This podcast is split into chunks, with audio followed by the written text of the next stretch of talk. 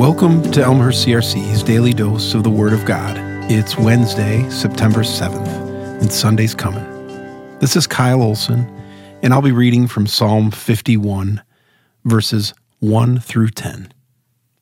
Psalm 51, for the director of music, a psalm of David, when the prophet Nathan came to him after David had committed adultery with Bathsheba.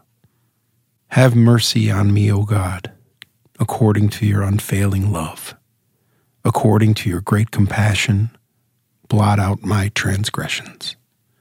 Wash away all my iniquity and cleanse me from my sin. For I know my transgressions, and my sin is always before me.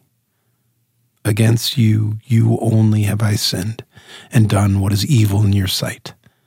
So you are right in your verdict and justified when you judge.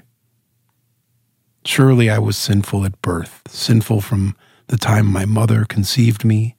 Yet you desired faithfulness even in the womb.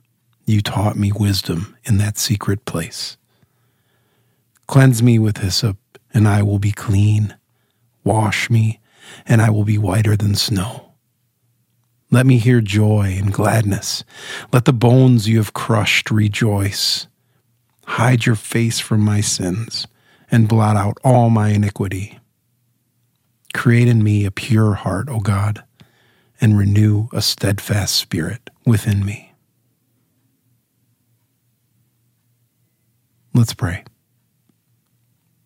Lord, thank you for your word. Thank you for your mercy, and thank you for your unfailing love.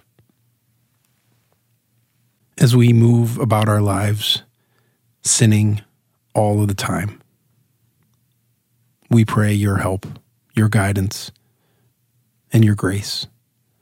We thank you for your Son, Jesus, sent to wash us of our sin.